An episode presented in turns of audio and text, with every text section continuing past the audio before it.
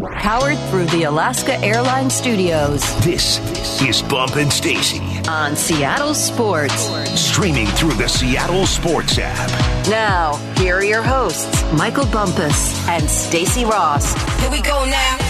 Don't forget the John Schneider Show debuts today at 4 p.m. with Wyman and Bob. The Seahawks GM will join the show every Thursday between now and the first round of the NFL draft. You can catch John Schneider today, today, the debut of it, 4 p.m. with Wyman and Bob.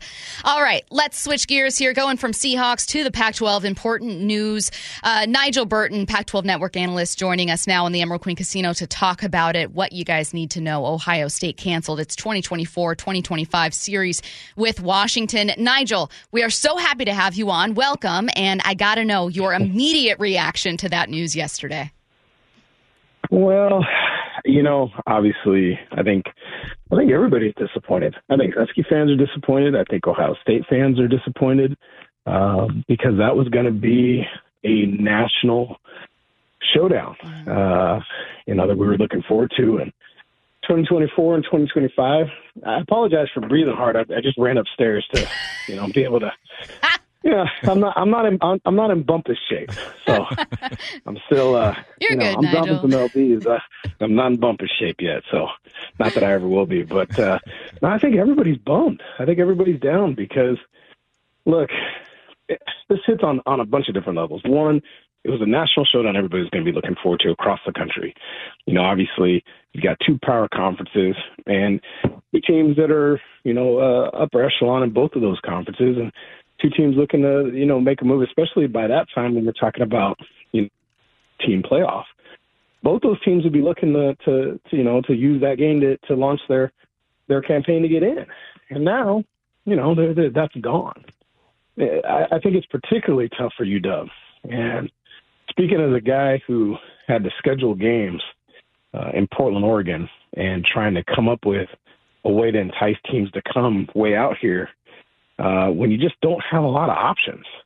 And, uh, you know, Jen Cohen is going to earn her paycheck trying to convince someone to pass over a bunch of different, you know, all the other options that other teams are going to have to come to Seattle and play a home and home uh, from a Power Five, you know, a Power Five team. So, yeah, it's uh, it, it's it, it it's going to bum out Ohio State fans it's I'm not going to use the word disastrous, but it is it is a significant significant um, problem for for the University of Washington.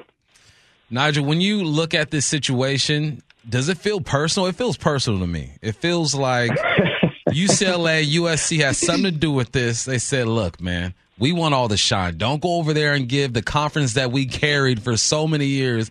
Any type of shine. And then I look at Ohio State and I go, man, be your own man. Stand on your own too. Well, does it feel personal hey, to you? Hey, bump! I got Gene Smith's number, bro. I've, I've, I've known Gene since I was in college. So if you wanna you wanna holler at him, you know, I can pass you the cell and just let me, let me take the conversation because Good it, luck it with can that get one, wild right there. uh, I did actually think about hitting Gene up and, and with the with the old WTH like Right. this morning, like you know. Uh, you know, I, I don't think UCLA and UCLA and USC had much of anything to do with it. To be honest with you, I think what it really came down to is, look, from Ohio State's perspective, what's the benefit? You're going to go, you're going to go across the country to play in a place where, yes, you've had some recruiting pay dirt now. I mean, obviously with JT, and you know, you go down the list of guys who um, are from Seattle that are on that team that are major players for that team, but it's not one of your recruiting, you know, stomping grounds. You now have this trip to LA that is not Purdue. It ain't Northwestern. It's not the you know Indianas and the ragamuffins of the Big Ten. You're going to go to LA and you're going to have to play somebody who can knock you off. And so the idea of them coming out and playing in a place like Husky Stadium, which is tough for anybody to go to, um, let alone you know for a team from the Big Ten, I, I could see that there just wasn't a whole lot of benefit to them versus the risk, the risk of coming out and, and getting embarrassed, and now having to fight an uphill battle of you know possibly having to go undefeated or you know not being able to have a, a blemish in the in the Big Ten um, for them, you know. And, and and look, this is what's going to happen in college football. Now, here's the saving grace I think for a lot of Husky fans. Do not be surprised if you see this happening across the Big Ten in a lot of their non-conference uh, opponents in future schedules, because now as teams start to see, okay, we're going to already be on the West Coast, any showdowns they have to come out here may not make sense for them. So you might have the opportunity to pick up uh, a, a different uh, a, different uh, game in 2024 and 2025 because other teams are gonna are gonna back out. This is the state of college football. Let me take you back to Alabama. Yeah, I know I'm giving you a long-winded answer, bump, but I was thinking about this this morning. Alabama had not played a non-conference road game in something like 14 years. Right? They kept doing those quote unquote, uh, you know, uh, what are they called? You know, where where it's not at your house and it's not at my house. You know, neutral it's a neutral site. site, right? Where they kept doing these neutral site games where they would play, you know, uh, USC in Atlanta. Mhm. Like somehow that's neutral site, right? so Atlanta, Alabama hadn't done it, and then all of a sudden they get the bright idea, let's go to Texas, okay? And they basically should have been beat because going on the road is hard. Going on the road far is even harder. So you think about Alabama went to Texas, almost lost for the mm-hmm. first time that they even thought about leaving the state of Alabama to play a, a non-league game against a Texas team who UW beat in the state of Texas. Yep. So I think the whole everybody in college football that's a, that considers themselves to be a power who has a chance to win a national championship, man, they're trying to figure every marshmallow, cupcake, soft non-conference schedule they can give themselves because they realize that committees have only cared about wins and losses. They have not necessarily cared about uh, strength of schedule, unless you're a TCU or somebody who's not a blue blood. Yeah, see, Nigel, that's where I'm stuck is because you look at, you know, let's say that Washington isn't able to find a comparable opponent for 2024 and 2025, then they're stuck trying to make their case for a college football playoff spot or trying to make their case for, you know, even a high ranking or something. And all they're going to get is knocked for playing cupcake opponents, so to speak. Yeah, I mean, it, it- you're right. I mean, that's what happened back. You go back to 2016, and Yeah. literally we all know the cupcake incident, right? Yeah. And all that kind of stuff. But um, the reality is, you go undefeated in the conference, which nobody has done. You're in. You lose one game in the conference and go undefeated in your non-conference. You're probably in. You're going to be in. Um, especially now that the the playoff has been expanded um, to 12 teams. So I think they'll be okay in that aspect. The issue is going to be when it comes to seeding, right? That's where things are going to start to get murky because your first four teams are going to have buys. Your next, uh, your next eight teams are going to all be jockeying for these home games, and so that's where you know your strength of schedule and some of these other things are going to come into play, and that's where teams like Washington, you know, uh, you know, Oregon's been able to kind of throw around Nike a little bit to get teams to come out there, um, but a lot of these teams that you know consider themselves to to be in the hunt uh, for these, uh, you know, uh, for the playoff uh, that are on the West Coast are gonna the Utahs are gonna you know really have a tough time, and and you know they're gonna look out next year they get Florida. Outside of that, you know they're gonna start running into some issues as well. Nigel, what's the process like trying to fill a gap in the schedule so late? People don't realize 18, 19 months, man, that that's pretty quick.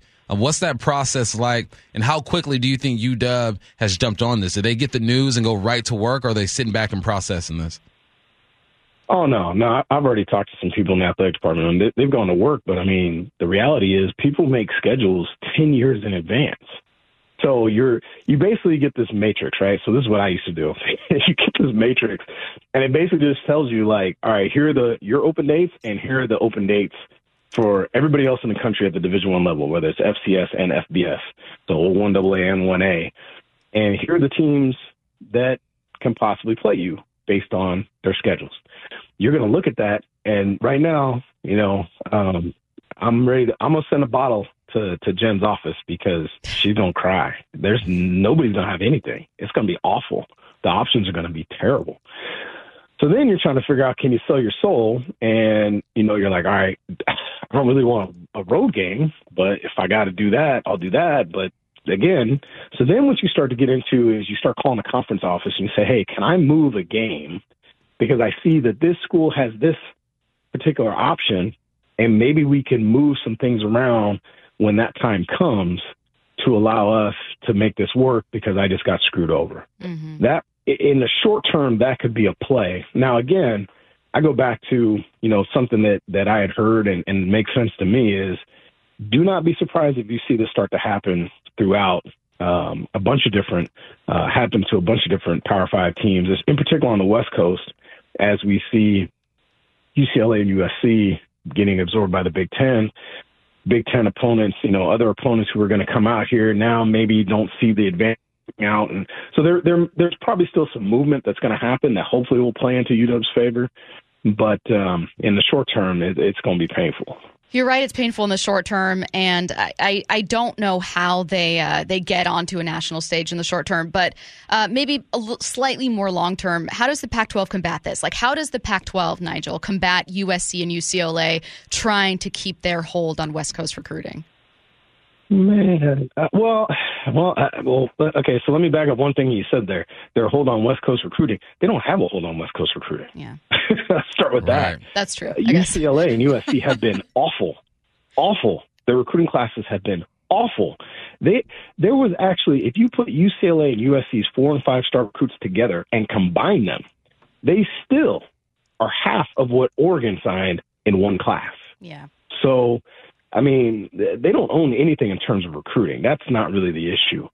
Now, you did you did kind of uh, highlight a, a, a major problem for the Pac-12 is again we just don't have a lot of options out here, right? Mm-hmm. If you're in the SEC and you want to schedule a game, you're in the middle of America. You can get a Big Ten, ACCs right down the street you know, if you will, if you want, you know, FBS, but you don't necessarily want somebody who could beat you, you can go Conference USA.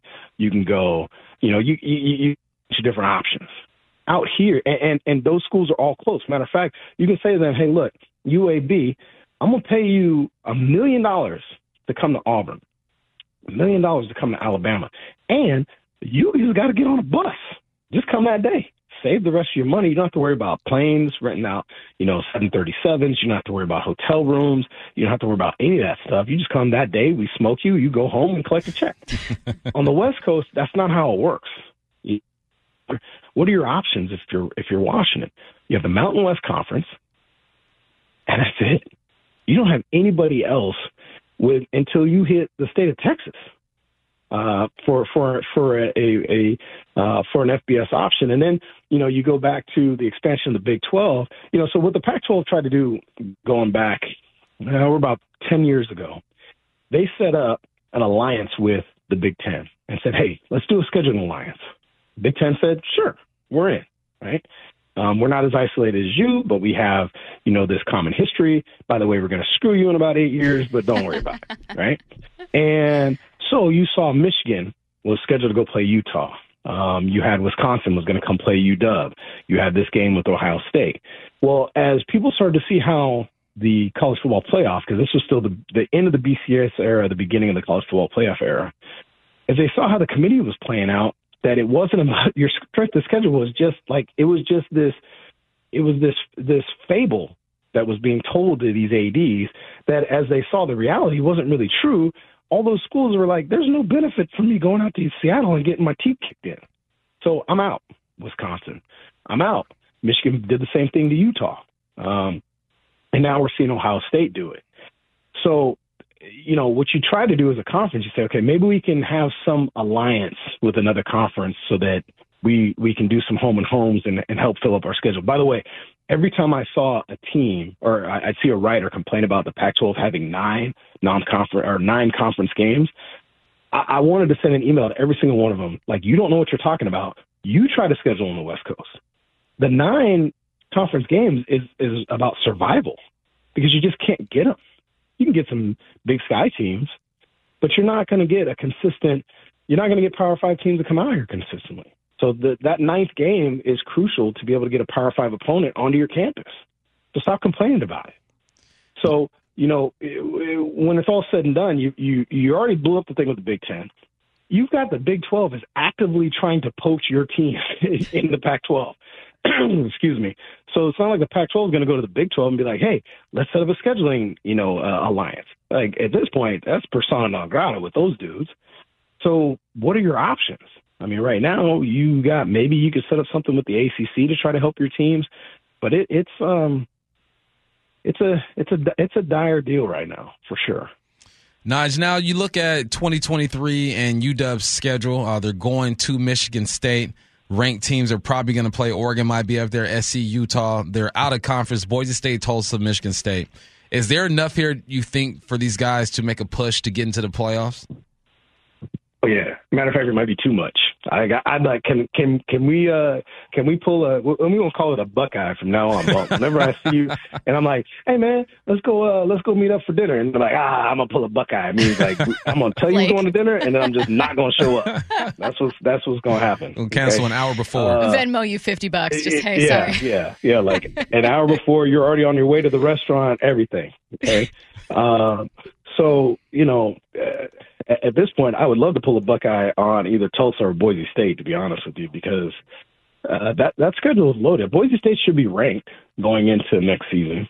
You know, Tulsa is just uh, Tulsa's just a tough out. You know, um, historically now, you know maybe you catch them on a down year, but Tulsa's had some teams that could come and get you, uh, especially if you're not playing well. Um, obviously, Michigan State's going to be tough. Um, but again, you look at the conference right now, and I, you know, I've been, you know, you hit me up when you saw the the two four seven sports deal I did, and you know, I'm getting hit up from around the country now because the Pac-12 is like we're hot, like we, you know, we we right now. Yeah, see, I ain't trying to offend anybody. I'm just trying to be funny. Okay. But we're kind of like that girl who, you know, like, you know, we were friends with all the guys and, you know, we had glasses and things, but now all of a sudden, like, everybody's looking at us different. that's how the comp, that's how, like, everybody in the country is looking at the Pac 12, like, yo, like you see what's going on over there? Yeah. Like SC's got the reigning Heisman Trophy winner, and Washington's got the you know na- nation's leading passer, and and uh, you know Oregon's got Bo Nix coming back, and and what do you mean Cam Rising and everybody at Utah's coming back too, and and wait DJ Uiagalelei is transferred to Oregon State, and and UCLA just signed the number one quarterback in the country. And wait, wait, Deion Sanders just showed up to Colorado. Like, what the heck is going on out there? Right. And so right now, there's just so much attention, and people are like, dude, the Pac-12 is going to be real this year. All it now, what it has to take, we got to put our money where our mouth is. We got to win these non-conference Yeah. games, Yeah. and if we do, we ain't got nothing to worry about. Everything's good, and then it's just going to come down to us just beating up on each other. All right. He is Pac 12 network analyst Nigel Burton, kind enough to join us to tell us the latest, what we need to take away uh, from uh, this Ohio State Washington news. Thanks so much, Nigel. Thanks, Naj. Yeah, of course, of course. See, look, look, Bump. uh, We did a show. I didn't give you any Coug jokes. I didn't message you at all. Like, You did. Thing is good. It didn't. It felt incomplete though. Nah, because you, you you had a message to get out there. So uh, you know, you were you were focused on on UW, but uh, I'll catch you next week, homie. All right, you guys have a good one. All right, man. Take Thanks, care. Nigel. This hour of Bump and Stacy's brought to you by Advanced Hair Restoration. Let's get to four down territory. This, this is four down territory.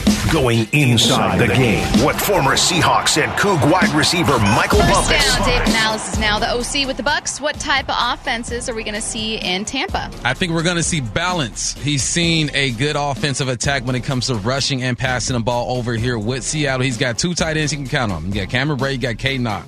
You got two receivers. You got Mike Evans, you got Chris Godwin. You got two running backs. You got Rashad Wright, the rookie, and you have Leonard Fournette, who also caught for about four, receive for 400 yards. I think he's going to try to be balanced, but it starts with the quarterback. So he's going to go after Gino. He's going to go after Drew. But I think he's learned a lot over here in Seattle. He has seen it all.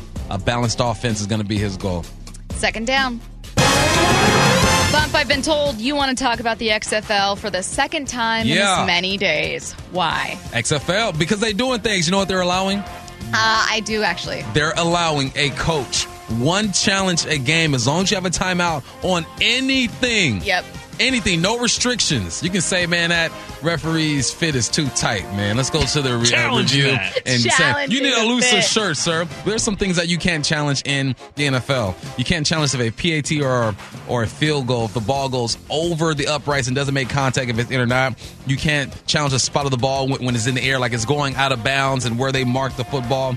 Um, you can't challenge the position of a football when a guy has lost forward momentum and went out of bounds. There are some things that you just can't do. The XFL is saying, you know what? Freedom's over here. Coaches, you get one of these things, but you better One use it wisely things. on anything you want. I'm mad at it. I like it. Third down. All right, let's head back to Tampa. With Dave Canales off to Tampa, who do you feel will be the next coach in the Hawks staff to move on and get a promotion? Get a promotion is the key. You got to look at Karl Scott because he's on that defensive side and that Yeah. secondary has been good. But I'm going to stick on offense and say, just like you mentioned, this offense has been better than what people give it credit for. So let's look at Andy Dickerson, offensive line coach, 17 years in the game. He's been a run game coordinator. He's been an offensive line coach. When you look at head coaches in the NFL, there's always some big boys, some offensive linemen who are running the show there. And then I look at Sean, Sanjay Lal. 15 years in the league, he's been a pass game coordinator. The way the game is going, you want a guy who's going to be able to read a defense and distribute the ball through the air. I look at those two, and I'm saying like they might be next up. Those three, I should say. You got Karl Yeah. Scott, you got Andy Dickerson, you have Sanjay Lal. You know what's great about if Andy Dickerson and Sanjay get uh, I know maybe just Andy Dickerson and Karl Scott. If they get a promotion? you get that comp. They go over to Oh, another team. yeah. You know, you get your 49ers deal going. You get that comp pick over there. So if someone does move on, I think it's out of those three coaches. And isn't Sanjay Lal really popular with the players? Oh, like they- wide receivers love Sanjay. DK wanted Sanjay back. Yeah. He asked for him back. Fourth down.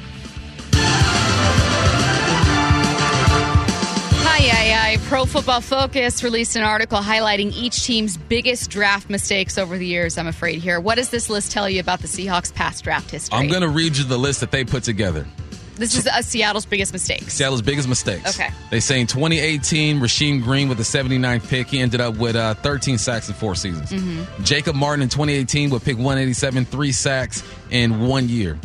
LJ Collier in 2019 Mm. with the 19th pick, recorded three sacks in four seasons.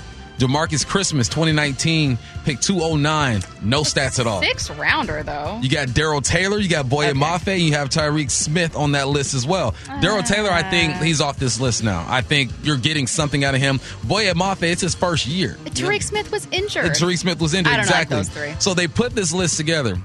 The Seahawks might be great at evaluating quarterbacks. They they're pretty good at drafting receivers. You got a couple. I think they're all right at drafting running backs for the most part. Mm-hmm. They've had some bad luck. You look at this defensive line, you're saying they might not be great at evaluating defensive line, but they've also have not had a lot of uh, top picks. I think LJ Collier is their highest pick with pick 19. That's why I look at this draft and it puts even more pressure on them. We want them to address that defense. We want them to address that defensive line. With the number five pick, if they go with the defensive line, I think they can't be wrong. They cannot be wrong. So this list says that PFF thinks that they don't draft defensive linemen well. I'm saying the Hawks, this is your year to correct that. But I I, I disagree with Darrell Taylor. I think Boye Mafe still has some time to grow, and then we'll see what Tyreke Smith can do. I also disagree with those three picks being on there. I Yeah. don't disagree with the general premise that the Seahawks struggle with defensive linemen. The best defensive linemen they've drafted were Jarran Reed and I want to say 2016 maybe, and Frank Clark in Yep. 2015. Neither with the team. Both your best players you've ever drafted for the defensive line. Right. So you have really struggled there, to be fair. Uh, in fact, your best defensive lineman uh, under Pete Carroll might be free agents. So not great stuff. Uh, all right, coming up, Patrick Mahomes' teammate shared his maybe unsanitary game day routine, and an MLB star still wants a trade. We'll tell you what you need to know next. This is the timeline. With Bump and Stacy. Brought to you by 1 800 DUIOA. It is the timeline on Bump and Stacy reading you the top stories you're going to see on your own timeline. So let's get to it. You know, we were just talking about the Pac 12. That's where our first story is going to take us. Fox Sports CEO Eric Shanks was asked about his network's interest in adding the Pac 12. Here's what he had to say. What about how about the Pac-12? You have interest there? Uh, you know, I think again we're really we've we've set our strategy, and I think we're really content um, and able to be opportunistic. So if there was something opportunistically with the Pac-12, but you know now that we have the Big Ten and the Big Twelve done, um, I think we're content with with where we are. And if something came up, you know, we'd definitely look at it. I don't like that long pause.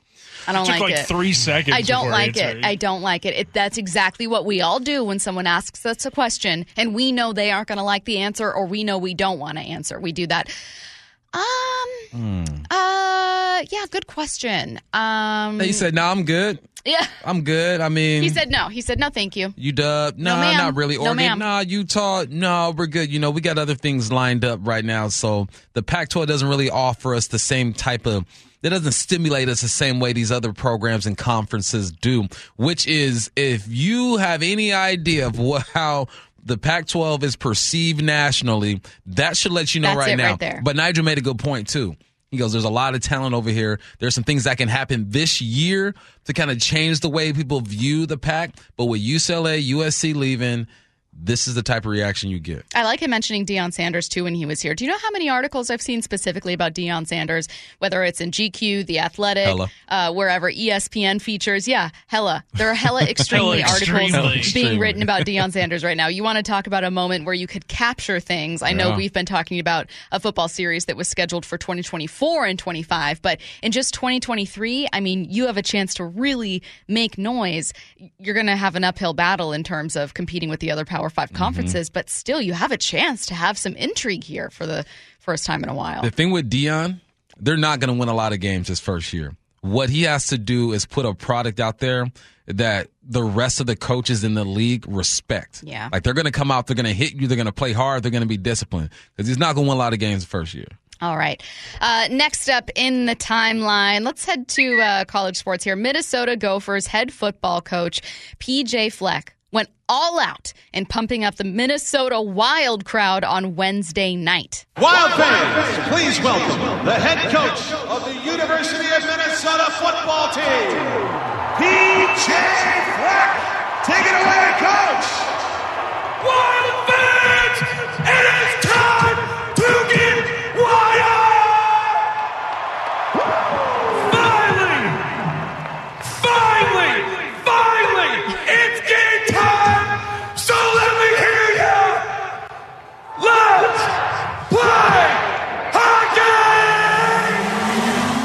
I'm here for it. His face is so red when he's doing this. Finally. You know what I thought about? Straining.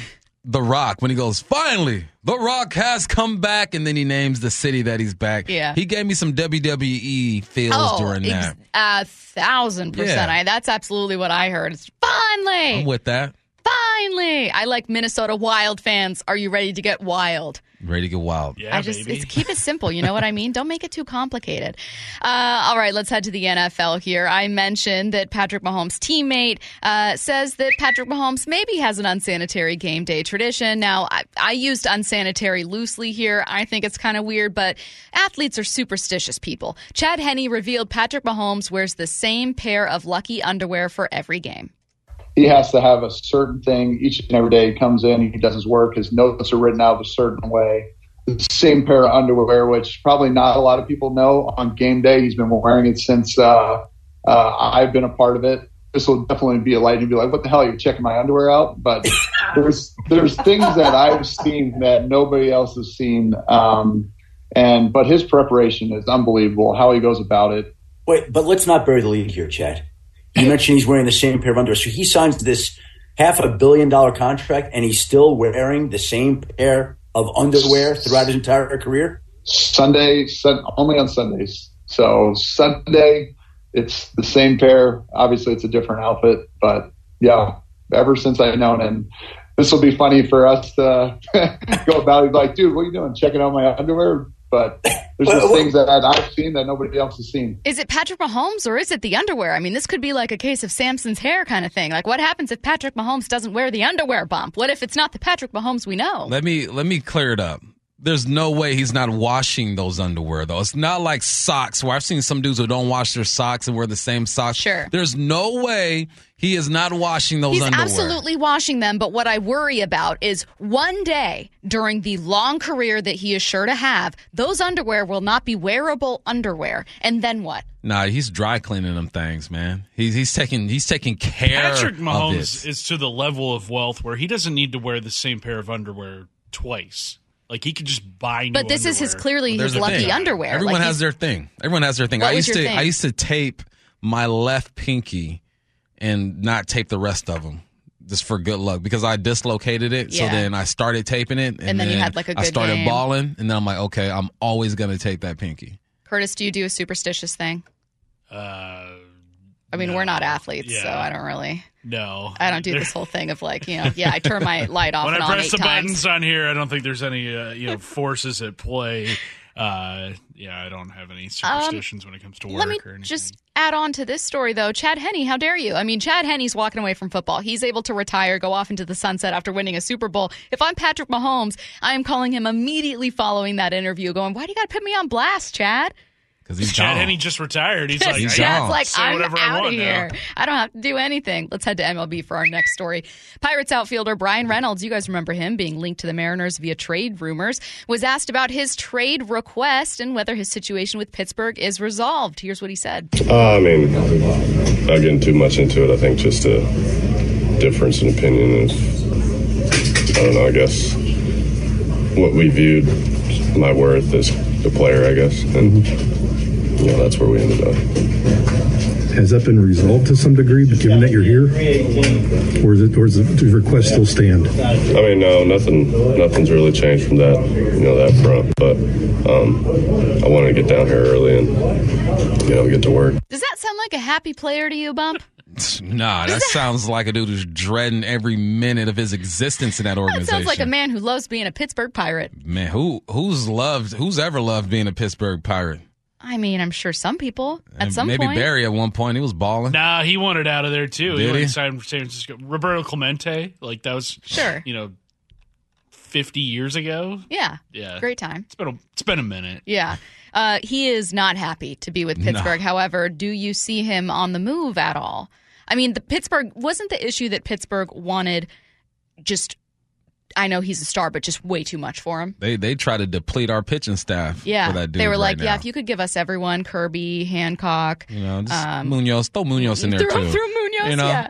yeah, if you could just add him in. We just we think that, you know, Bryan is so good. You should definitely give us everyone you have. And uh, Seattle fairly said, no thanks.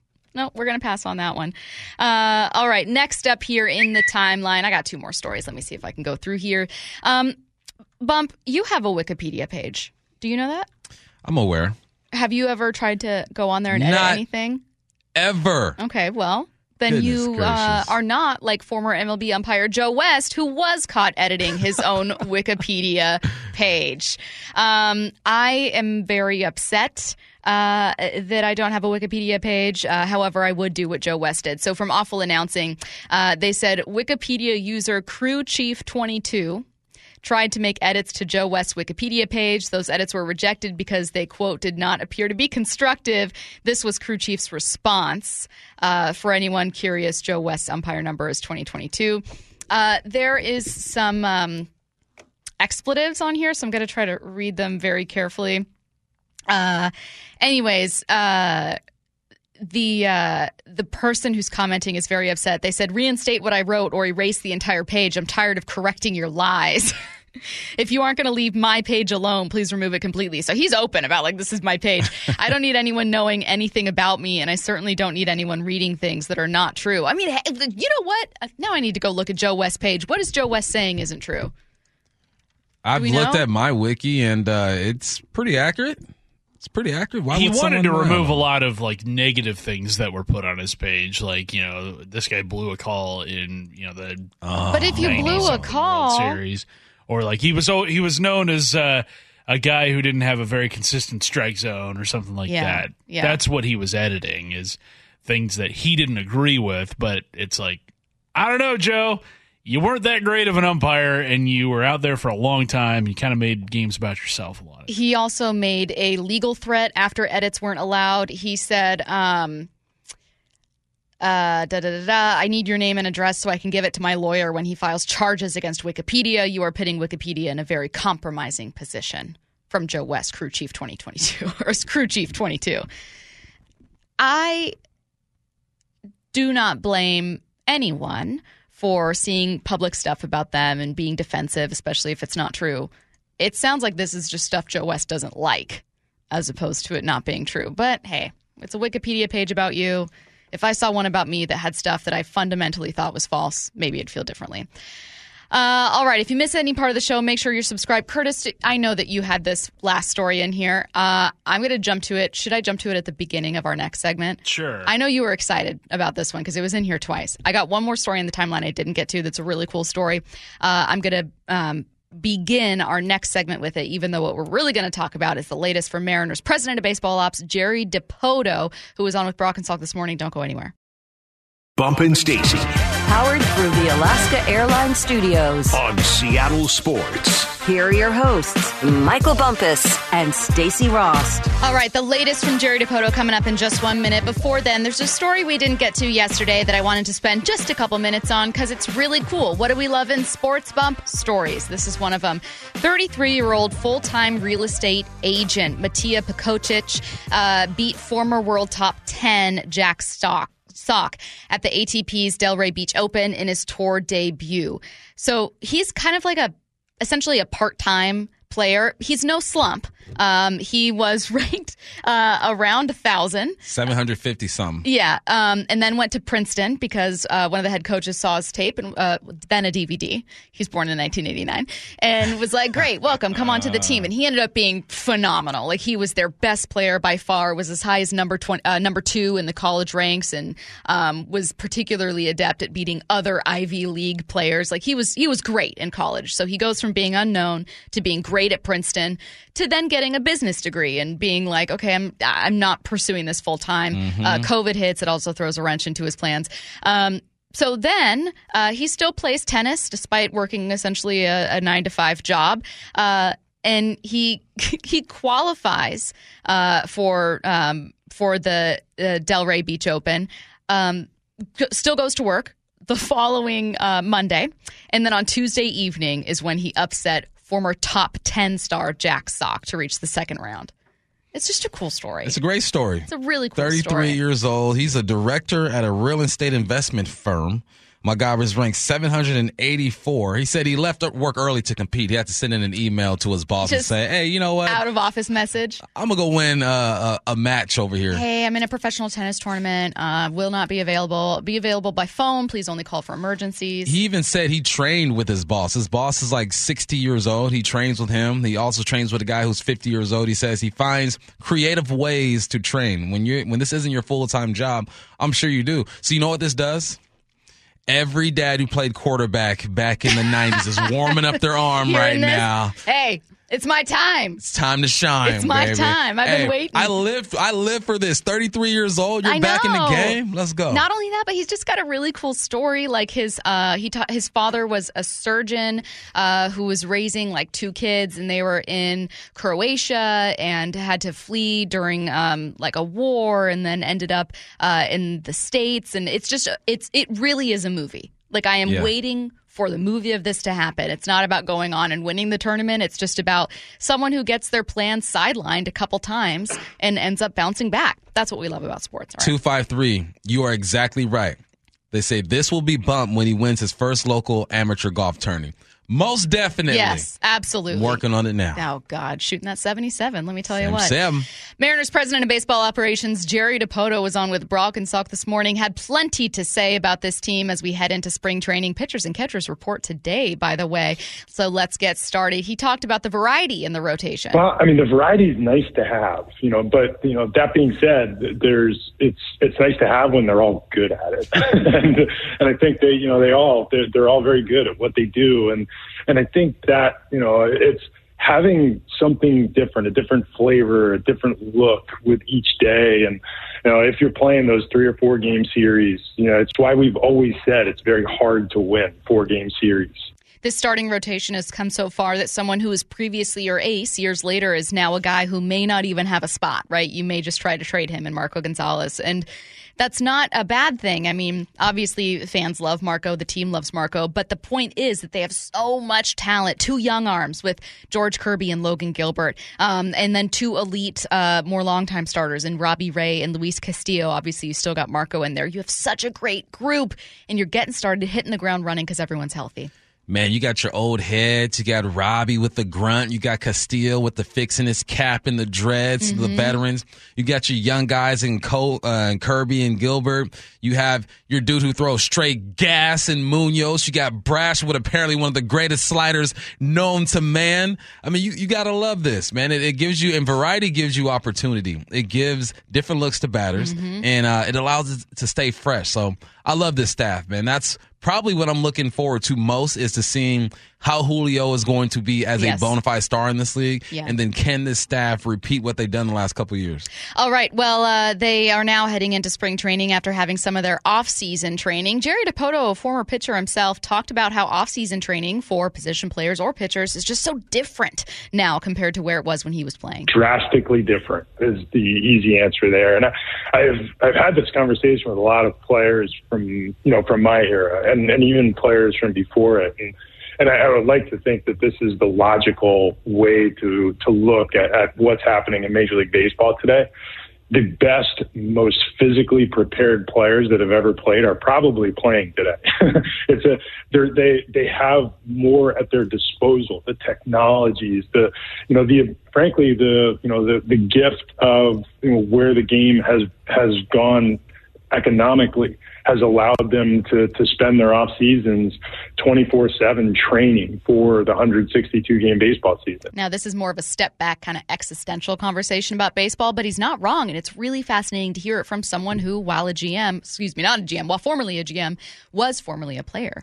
Yeah, this is what is supposed to happen. Guys understand their bodies more. There's more information. There's more analysis and data. You see it in all sports, and no, I appreciate it. you know, it's it's most evident to me, like the change in preparation in sports like baseball and golf, because you had guys dominate those sports who did not lift a weight, who didn't train that way, and they went out and they did their thing. So now, once the trend starts to to catch on, and people start to separate themselves naturally, not with the PEDs and all that stuff. Um, you it forces everyone to do the same thing, and it just makes the sport that much better. So it's great information, great insight, and it's it's the truth. Well, and there's so much information and also technology being used to advance players, right? That just Mm-hmm. Mhm. wasn't available previously. I mean, we talk about changes in in how football players train or how they prep or just what they look like, and a lot of it is just that guys are getting started sooner. Guys are just bigger, stronger, faster. Uh, programs are more advanced. You know what I mean? Like you're getting, um, you know, like pro skills at a younger age, all that stuff. With baseball, it's almost like they just have more tools at their disposal, more weapons to try to analyze everything you're doing. Let's look at your swing. Let's break everything down. And it's just stuff that, you know, while there wasn't as readily available. When I was a kid in all sports, to get better, you went out to the park and you played with your boys. Right. Every now and then you had a guy who was a trainer who had a trainer, but for the most part, you just went to the park and played. Now you have facilities everywhere dedicated to training these kids, giving them data right now, instant satisfaction, instant feedback, and that's going to do nothing but grow this game. So uh, I'm here for it. And imagine what these guys are going to look like 10 years from now. I can wait, but imagine what they're going to look like 10 years from now. Well, let's imagine what these guys, that being the 2023 Seattle Mariners, are going to look like in just a couple months when the season starts. Jason Churchill, host of the Baseball Things podcast, is going to join us to talk about what he loves and is questioning about this Mariners team right now. That's next.